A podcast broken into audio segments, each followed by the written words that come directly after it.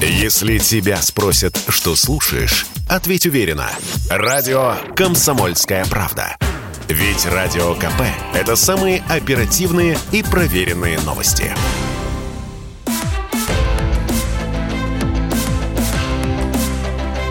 Исторические хроники с Николаем Сванидзе на Радио КП.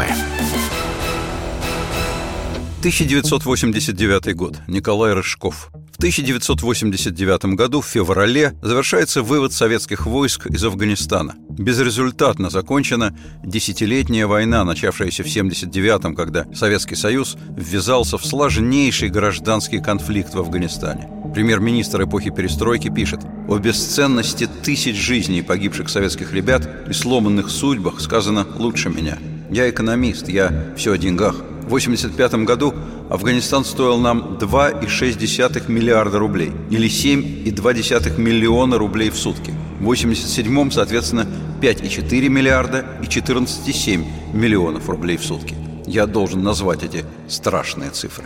Рыжков – глава правительства с 85 года. В 89-м, 7 июня, в должности премьер-министра Рыжкова утверждает первый съезд народных депутатов СССР. Съезд народных депутатов – абсолютно новое начинание, возникшее в результате поправок к Конституции. Этот съезд не имеет ничего общего со съездами КПСС. Это новый высший государственный орган. Съезд народных депутатов – практическое начало парламентаризма в стране, которая понятия не имела, что это такое и насколько он необходим. Впервые за долгие десятилетия советской власти в стране состоялось подобие выборов. То есть на одно место теперь был не один кандидат, как все привыкли, а несколько. Эта неожиданная альтернативность тут же активизировала самые разные политические силы. Кандидаты напрямую шли к избирателям. На митингах, в подземных переходах, у метро раздавали листовки с программами. Я сам так агитировал за своего приятеля. Избирали по территориальным и национально-территориальным округам и от общественных организаций по определенным квотам. Большинство депутатов – члены партии, но это уже не означает, что КПСС сохраняет прежние позиции. Результаты первых же альтернативных и конкурентных выборов вызывают панические настроения в руководстве страны. Из 160 первых секретарей обкомов не прошли 32. В Ленинграде не избран ни один партийный и советский руководитель, даже командующий военным округом. В Москве также поражение партработников. Большинство голосов в Москве отдают за оппозиционного политика Ельцина. В числе 2250 депутатов съезда масса людей, которые никогда не имели доступа к общественной политической трибуне. Теперь в результате выборов они ее получили. Из этих людей сформируется новая политическая элита, которая во многом настроена более радикально, чем сам Горбачев, а тем более большая часть Политбюро. Формирование этой элиты идет в прямом телевизионном эфире. Заседание съезда народных депутатов транслируется по телевидению. Впервые целиком в прямом эфире идет разговор о том, что происходит в стране. В домах по всей стране постоянно работают телевизоры. В коротких паузах люди обсуждают происходящее по телефону. Кто на работе, съезд слушают по радио. Обсуждают везде. В семьях, в транспорте, на улицах. Депутатам граждане шлют телеграммы, которые тут же зачитываются. На этом съезде говорят свободно, к микрофонам очередь. На этом съезде символом академик Сахаров. Треть депутатов настроена независимо и критически. Две трети так или иначе под контролем партийного руководства. Эти две трети кричат и хлопают, когда Сахаров зачитывает свой проект декрета о власти, в котором предлагается отменить шестую статью Конституции о руководящей и направляющей роли КПСС. Сахарова пытаются захлопать, но это не меняет сути происходящего. Сахаров еще перед съездом говорил, неизвестно, сколько вся эта оттепель продлится. Нужно под любым предлогом выходить к микрофону и говорить правду. Если мы сможем делать это хотя бы несколько дней, у нас будет другая страна.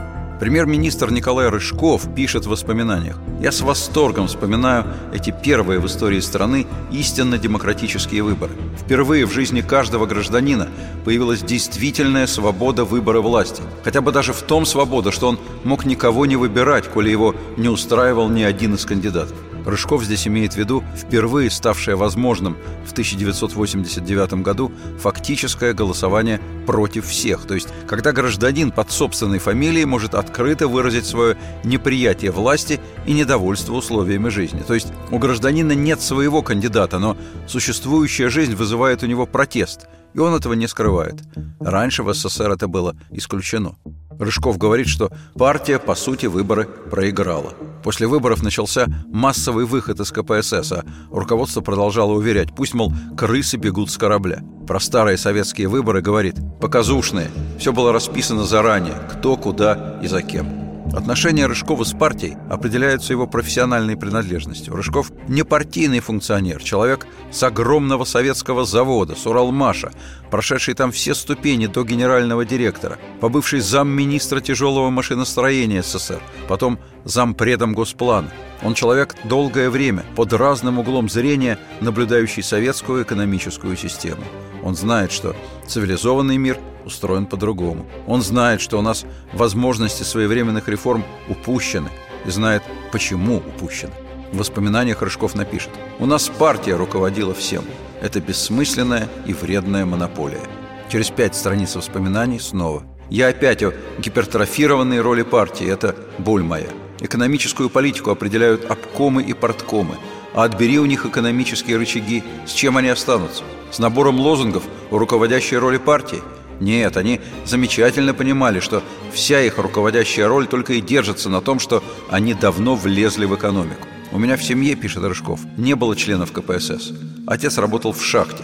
Он о членстве в партии не думал. Брат тоже не вступил. Рыжков пишет, что он вступил в партию после 20-го съезда. Рыжков с неприкрытым раздражением поминает шестую статью Конституции о руководящей роли КПСС. Ту самую шестую статью, против которой на первом съезде депутатов в 89-м выступал Сахаров, против которой в том же 89-м году в Москве на демонстрацию выходит почти 500 тысяч человек. У Рыжкова к шестой статье свой счет – она легализовала право секретарей и работников ЦК командовать правительством СССР, причем командовать беззастенчиво.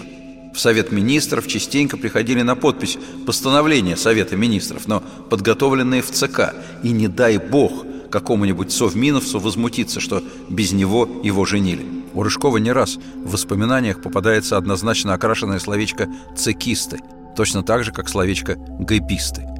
Рыжков абсолютно адекватно, зряче воспринимает происшедшее, четко формулирует. Былые вожди превратили идею партийности в идею государственности, а саму партию в государство, экспериментировали как хотели и только ради одного – удержать власть.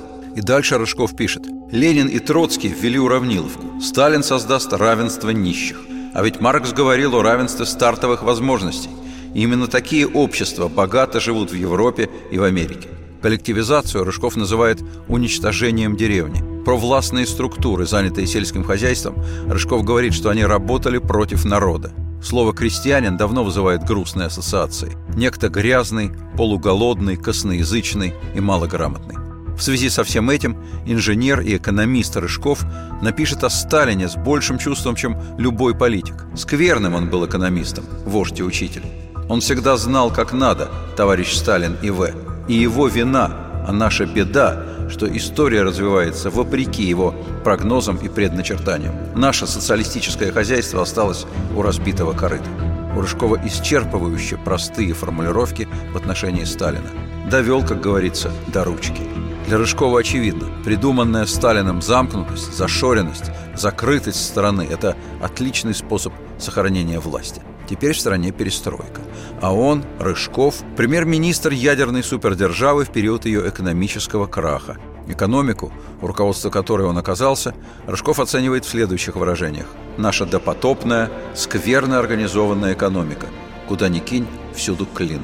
Плюс к этому на премьерство Рыжкова выпадает авария на Чернобыльской АЭС в 1986 году и землетрясение в Армении в 1988. В Чернобыль Рыжков ездил через несколько дней после аварии. Позже еще раз ездил. На вопрос, почему о Чернобыле сразу не дали информации, отвечает, может, зря не дали. Но это говорит в советском порядке вещей.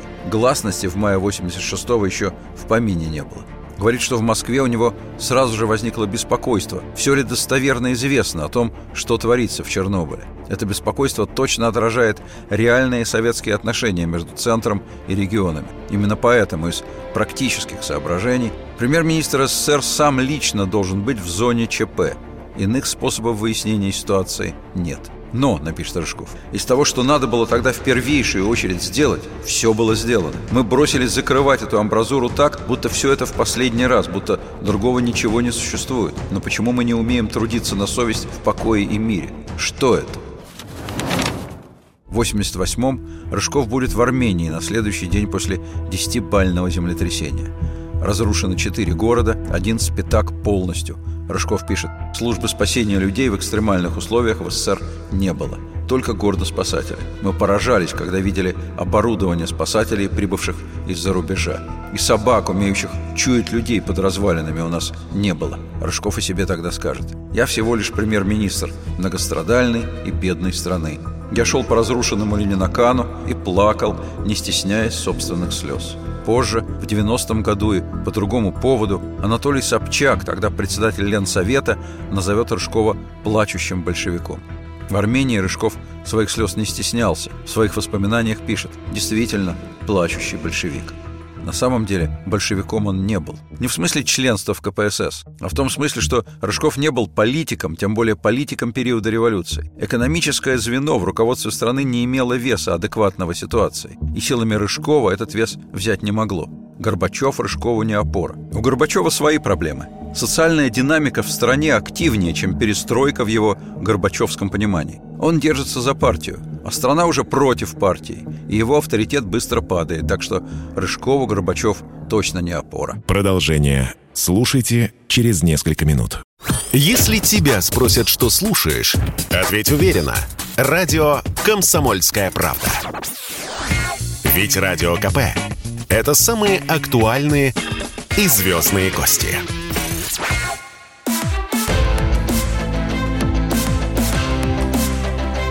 Исторические хроники с Николаем Сванидзе на Радио КП. Из всех генеральных секретарей Рыжков любил Андропова. Андропов позвал его из зампретов Госплана в ЦК, где сделал его начальником экономического отдела и секретарем ЦК. Андроповское предложение дает Рыжкову ощущение неожиданной востребованности. Это особенно яркое ощущение, если учесть общий фон в стране, который Рыжков воспроизводит в воспоминаниях. К 1983 году душность атмосферы в стране достигла, по-моему, максимума. Дальше смерть. Прекратился рост жизненного уровня людей, остановился рост доходов государства, а самое страшное – нравственное состояние общества. Оно описывается словами старой песни «Последний нонешний денечек». Тем и жили, как в самый последний денечек, завтрашнего не ждали. Ни черта не делали толком, пили по-черному, воровали у самих себя, брали и давали взятки, врали в отчетах, в газетах и с высоких трибун, упивались собственным враньем. И над всем этим раздольем на миллионах транспарантов написано «Верным путем идете, товарищи». Вот в это время Рыжков был зампредом Госплана. Госплан – это то место, откуда трудно не увидеть реальное положение дел в экономике. Именно поэтому Рыжков и говорит, что его должность располагала к экономическому диссидентству и высказыванию крамольных для того времени мыслей. Подобралась компания, которая в госплановских кабинетах по вечерам обсуждала возможные варианты экономических действий. И тут вдруг Андропов вызывает Рыжкова, задает вопросы по состоянию советской экономики и предлагает возглавить экономический отдел ЦК, то есть вроде дает шанс на какие-то изменения. Через год создается комиссия Политбюро по совершенствованию управления народным хозяйством. Егор Гайдар, который работал в комиссии, будучи сотрудником Института системных исследований, вспоминает. Формально руководил комиссией председатель Совмина Тихонов. Ее реальным мотором был секретарь ЦК КПСС по экономике Рыжков. Для части партийного руководства это был способ выпустить пар. Для другой части надежда сформулировать программу, которую можно будет воплотить в жизнь, если они придут к власти. Позиция Тихонова была первой, позиция Рыжкова – второй. Комиссия имела две секции. В первую входили ключевые заместители министров экономического блока. Во вторую – директора экономических институтов. Вторую секцию возглавляет Джермен Гвишиани, директор института, в котором работал Гайдар. В рамках этой секции комиссии Политбюро возникают контакты с молодыми экономистами из Ленинграда, в числе которых Анатолий Чубайс, Сергей Васильев, Сергей Игнатьев, Оксана Дмитриева, которые впоследствии станут действующими лицами новейшей истории России.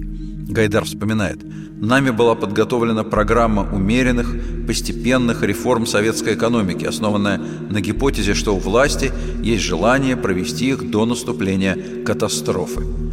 Это была комбинация венгерских и китайских реформ. Научная секция комиссии Политбюро полностью одобрила программу. Ее представили руководству. Руководство сказало, вы что, хотите рыночный социализм построить? Забудьте, это за пределами политической реальности. Это было весной 85 -го года, когда Горбачев только пришел к власти, и никто в стране и мире не знал, что скоро начнется перестройка и как она пойдет. В десятилетиями зажатой стране на первый план с открытием гласности вырвалась политика. Экономика не стала мотором перестройки. Рыжков говорит, что экономика была золушкой. Гайдар с ним согласен. Говорит, руководство страны не хотело проводить системные и постепенные реформы. К 1991 году дошло до полномасштабной экономической катастрофы. К этому времени говорить о постепенных реформах по китайско-венгерской модели могли только клинические идиоты. Рыжков про 91 год пишет «Экономика грозила развалиться до того, как начнет действовать любая дальноприцельная программа». Более того, и про 89 год Рыжков говорит 1989 год стал видимым началом крушения всех моих премьерских надежд. Он вообще эмоциональный человек, Николай Иванович Рыжков. Он с чувством вспоминает, как его поцеловал умирающий Андропов. А так как Рыжков сам мечтал об экономических реформах, то принял Андроповский поцелуй за благословение, а Андропова стал называть реформатором. Более естественным выглядит душевный подъем Рыжкова, когда он вспоминает о самом начале их совместной работы с Горбачевым. Запирались в кабинете Горбачева, сидели с утра до ночи, а вернее ходили и даже ползали, поскольку документы, справки, статьи, записки не умещались на длиннющем столе. Мы раскладывали их на полу и ползали между ними, отыскивая нужную идею, нужную цифру. По воспоминаниям управ делами Совмина СССР Михаила Смертюкова, изначально на должность премьер-министра рассматривались два кандидата – Николай Рыжков и Владимир Долгих, оба в прошлом руководители крупнейших предприятий – Рыжков Уралмаша, Долгих Норильского горно-металлургического комбината. Но Долгих к 85-му уже 13 лет был секретарем ЦК, имел большой вес в партаппарате. По мнению Смертюкова, Долгих, получив пост премьера, со временем мог стать конкурентом Горбачева. Рыжков же человек более мягкий. Экономист, академик Абалкин, бывший замом Рыжкова, напротив, считает Рыжкова упрямым в отстаивании собственной позиции. Оба мнения при этом не исключают эмоциональности в его восприятии происходящего, вплоть до инфаркта в прямом медицинском смысле. Рыжков хотел постепенности, поэтапности перестройки экономики. Этого же хотели и советские ученые, экономисты, включая молодых Гайдара с Чубайсом. Но советская экономическая классика с ее иллюзией вечной стабильности в середине 80-х начинает быстро отходить на задний план. Падают цены на нефть. Нефть – единственная настоящая валютная опора экономики СССР. На доходы от продажи нефти давно закупается зерно, потребительские товары, обслуживается внешний долг, финансируется армия и ВПК. От цен на нефть зависит весь советский бюджет. Когда в 1979 году советское руководство вводило войска в Афганистан, оно, судя по всему, не думало о том, что цены на нефть могут измениться. Хотя хорошо известно, что цены на нефть зависят не только от экономических, но и политических факторов. Более того, Очевидно, что и КГБ во главе с Андроповым не выполнила свои первейшие обязанности по обеспечению безопасности страны. В 1981 году руководитель ЦРУ США Кейси совершает визит в Саудовскую Аравию. Саудовская Аравия воспринимает советское вторжение в Афганистан как потенциальную угрозу для себя – Вследствие этого меняется отношение Саудовской Аравии к Соединенным Штатам, то есть поддержка супердержавы оказывается крайне существенной в новой ситуации. Штаты, в свою очередь, нуждаются в низких ценах на нефть. По совокупности интересов Саудовская Аравия втрое увеличивает добычу нефти, и это оборачивается беспрецедентным в истории обвалом цен. Получается, что КГБ проспал ответственный момент в мировой политике, что странно, потому что именно Андропов неоднократно участвовал в манипуляциях нефтяным рынком. Так, в 1974 году КГБ содействовал Народному фронту освобождения Палестины в ведении нефтяной войны против союзников Израиля. В частности, КГБ поставлял специальные технические средства для диверсионных действий, а именно для ударов по крупным нефтехранилищам и супертанкерам в различных регионах мира. Либо в КГБ знали, что идут переговоры между США и Саудовской Аравией, сообщали об этом в Политбюро, но там были слишком увлечены игрой в Афганистане, а сам Андропов был слишком близок к высшей власти, чтобы ломать свою игру давлением на Брежнева. То есть ни в каком смысле не просчитанная советская авантюра в Афганистане к 1985-86 годам обваливает советский бюджет. Рыжков, только ставший премьером в 85-м, не скрывает эмоций. Как будто специально, нарочно, именно в 1986 году на мировом рынке произошло резкое снижение цен на нефть и газ. Его можно понять. Рухнула основа экспорта. Ее абсолютно нечем заменить. Рыжков говорит, наши товары на мировом рынке не конкурентоспособны. Продукция машиностроения шла практически только в социалистические страны. Капиталисты брали менее 6%. И дальше Рыжков с досадой. Я на собственной шкуре почувствовал, что такое торговать оружием с так называемыми друзьями. Это постоянно растущий долг за наши же поставки. Одно только общение с несгибаемым вождем ливийской джамахирии Муаммаром Каддафи, с легкостью опаздывающим на встречу аж на полчаса, чего стоило. 1989 год. Николай Рыжков. Рыжков бесконечно может вспоминать о советской экономике. Вот, говорит, было такое понятие «экспортная продукция». Мол, что для себя можно похуже, а для зарубежных партнеров уже расстараемся. Стонали, но старались. К Рыжкову, директору Уралмаша, приходили начальники цехов, жаловались. «Николай Иванович, давайте откажемся от экспорта. Ведь мука же, а не работа. Каждую гайку прокрась». Рыжков говорит, при всеобщей разболтанности и при отсутствии конкуренции на внутреннем рынке экспортная продукция худо-бедно поддерживала уровень производства. И только. Другую выгоду я, директор завода, не видел. Валюту за проданные изделия получало Министерство внешней торговли, а директор Рыжков ходил и клянчил валюту на приобретение нового оборудования. Говорит, Хорошо, коли давали, а могли послать подальше. В 86-м при Рыжкове выходит постановление ЦК и Совмина, которое позволяет предприятиям самостоятельно выходить на внешний рынок. Это ломает советскую монополию внешней торговли. То есть теперь продал, получил. Валютная прибыль в карман предприятия. Дальше можешь покупать оборудование по собственному усмотрению. Кроме того, на часть валюты можно покупать потребительские товары для работников предприятия. То есть схема прекрасная. В реальной жизни все пошло по-другому. Иного и не могло быть. Удивляться нечему. Советская власть не могла пройти даром для страны. 30 лет интенсивного сталинского руководства воспитали презрение к собственности, презрение к закону, отбили самостоятельность, инициативность и навыки ведения собственного хозяйства и полностью исчерпали трудовой энтузиазм. Следующие 30 лет советской власти, по сути, были массовым отдыхом от сталинизма и у руководства, и у народа. Это была заслуженная пенсия целой страны. Продолжение слушайте через несколько минут. Если тебя спросят, что слушаешь, ответь уверенно. Радио «Комсомольская правда». Ведь Радио КП – это эксклюзивы, о которых будет говорить вся страна.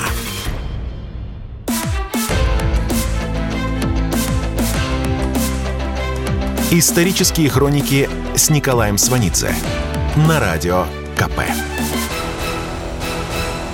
Первые экономические возможности основная масса людей использует в соответствии с историческим воспитанием, то есть не верит, что оттепель надолго, и поэтому стремится урвать клок сдавшего слабину государства. Все начали продавать все подряд. Все, что на предприятиях было ликвидно. Пусть дешево, по демпинговым ценам. Главное – продать. Очень быстро пошел бартер, прямой товарообмен. Больше всего все хотели приобрести товары народного потребления. Советский дефицит на все всех достал. Поэтому в ход шло дефицитное сырье, цветные металлы, любое оборудование, только чтобы получить взамен одежду, обувь и еду. Кроме того, в 86-м принят закон об индивидуальной трудовой деятельности, разрешавший частную деятельность в создании кооперативов по производству товаров народного потребления и оказанию услуг. Кроме того, в 87-м принят закон о государственном предприятии. Закон дает свободу в распоряжении прибылью, позволяет создавать советы трудовых коллективов, разрешена выборность директоров. Это первые, спустя 65 лет после НЭПа, шаги в направлении либерализации экономики. Рыжков на Политбюро в феврале 87-го говорит «Десятки лет мы отвергали кооперацию. И, может быть, Многих безобразий не было бы, если бы мы шли от Ленина, как начато было в 20-х годах. Вне стен Политбюро до Ленина никому нет дела. По-крупному в кооперативную деятельность сходу включается Комитет государственной безопасности. Под его крылом создается государственно-кооперативный концерн, который начинает торговлю оружием. В 89-м дело вскроется, будет скандал, который затронет и Рыжкова. Рыжков оправдывается, говорит, что в КГБ вроде как жуликов меньше, чем в других структурах, и что в деловых качествах гэбистов он не сомневался. Потом Рыжков скажет, что его откровенно дурили. Уровнем ниже та же история. Полученную самостоятельность члены Советов трудовых коллективов воспринимают буквально – Раз в ход пошел революционный лозунг «заводы рабочим», значит, в первую очередь следует поднять работникам зарплату. В кооперативах зарплата растет еще быстрее. И в 1989 году вдвое превысила зарплату рабочих и служащих. Но тенденция и в кооперативах, и на госпредприятиях одна и та же. Люди одни и те же. Более того, Большинство кооперативов создается при государственных предприятиях. Кооператив берет сырье у госпредприятия по госцене, изготовляет, условно говоря, вареные джинсы из этого сырья и продает по рыночной цене. Или просто перепродают продукцию госпредприятия, а прибыль делится между руководством предприятия и кооперативом. Это и есть начальный период сколачивания будущих состояний.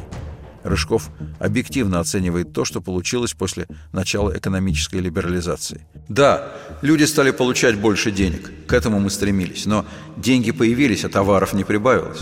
Это называется неудовлетворенный спрос, то есть денег у людей стало больше, но в оборот они не идут, их не на что потратить. У советского государства нет товаров, и купить за границей не на что, потому что нефтяные цены упали, а на закупку самого необходимого пущены валютные резервы, которые быстро истощаются истощаются и не пополняются. При этом сохраняются высокие оборонные расходы, расходы на содержание просоветских режимов, траты на лоббистские проекты.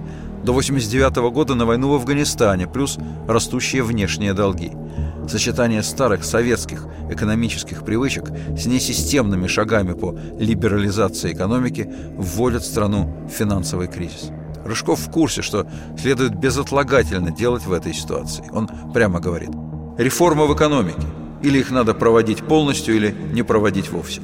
Это Рыжков о том, что надо было проводить реформу ценообразования. Осенью 87-го, говорит Рыжков, мы настойчиво ставили вопрос о реформе цен. Давайте от слов к делу пойдем, хватит болтать о реформах. А нам в ответ «подождите, не спешите, еще не время, народ нас не поймет». Рыжков говорит «я не настоял». И это была крупная ошибка. Горбачев не поддерживает Рыжкова с реформой ценообразования. Него, Горбачева, начинает падать рейтинг, он боится любых действий, которые могут усугубить это падение. Ни в 87-м, ни в 88-м никаких изменений в ценообразовании не происходит. В 89-м на втором съезде народных депутатов премьер Рыжков делает доклад. Крайне сложное экономическое положение страны. Бюджетный дефицит. Мы жили непосредством. Валютный дефицит. Сырьевая зависимость. Хронически больная инвестиционная деятельность. Монополизация производства. Порочная ориентация на развитие тяжелой индустрии. Крайне неблагополучная экология отсталый технический уровень, невосприимчивость народного хозяйства к техническому прогрессу. В этом же докладе Рыжков скажет без реформы ценообразования экономическая реформа невозможна. При сохранении старой системы цен главные проблемы решить нельзя. Потом в воспоминаниях напишет. Уверенно читаю. Главной ошибкой для нас, реформистов, было то, что мы разорвали реформу как раз на этом, самом принципиальном для нее вопросе. Денег у людей на руках все больше, цены старые, неизменные, советские. Товары исчезают на глазах. То, что будет после 1989 года, Рыжков называет начинающимся хаосом. Тем не менее, действия другого правительства, правительства Ельцина Гайдара, вызовут у Рыжкова активное отторжение. В этом много личного. Он и не скрывает, говорит, нам не дали попытаться, мы не успели. Обида Рыжкова в сущности в том, что не достался ему президент, который подтолкнул бы его и прикрыл бы, и положил бы на это свой рейтинг – он оценил выступление Ельцина на 19-й партконференции. «Я уважаю Ельцина за то, — пишет Рыжков, — что он смог сказать в лицо участникам партконференции то, что он думал о них». И тут же добавляет. «Позже, На совещании в ЦК я тоже говорил о катастрофической потере авторитета партии. Я говорил о замшелости руководящей структуры партии. Я никогда не дорожил казенным креслом. Если о каком кресле и жалею, то лишь об Уралмашевском. Напрасно поддался я на уговоры и ушел с завода. А в политбюро мои коллеги мне руки выкручивали. В оппозиционной среде сильных политических союзников Рыжков не искал. Более того, в 91-м Рыжков окажется конкурентом Ельцина на президентских выборах в РСФСР, хотя в воспоминаниях пишет, что упрямо отказывался от выдвижения своей персоны в президентскую должность. Пишет, что никогда не рвался к власти. Историческим фактом является то, что Ельцин однозначно победил на выборах в 91-м, и они с Гайдаром будут делать то, что другие по разным причинам не сделали в свое время. Рыжков, что бы он ни говорил потом, отлично знает факторы, которые усугубят положение тех, кто пойдет на отложенные при нем, но неизбежные реформы. Знает, как население хочет немедленно получить результаты реформ. Но как премьер-министр понимает, что быстрые результаты нереальны. Говорит, что наши условия дремучие, экономика бедная и неповоротливая, а люди хотят увидеть результат. В 87-м при нем, при Рыжкове, начинаются шахтерские забастовки. Первая в Норильске, потом по стране. В Кузбассе, в Донбассе, в Караганде. Потом бастовать начнут уже не только шахтеры. Рыжков напишет, в 1990-91 бастовали все, кому жилось и работалось скверно, а скверно в нашей стране по-своему было всем. Рыжков знает цену Верховному Совету, его деятельности в период реформ мы стремились уменьшить дефицит бюджета, ограничить расточительность в столь сложный период реформ. Но именно депутаты Верховного Совета требовали введения в госбюджет все новых и новых статей расходов. Многие стремились решить свои отраслевые, региональные, политические проблемы.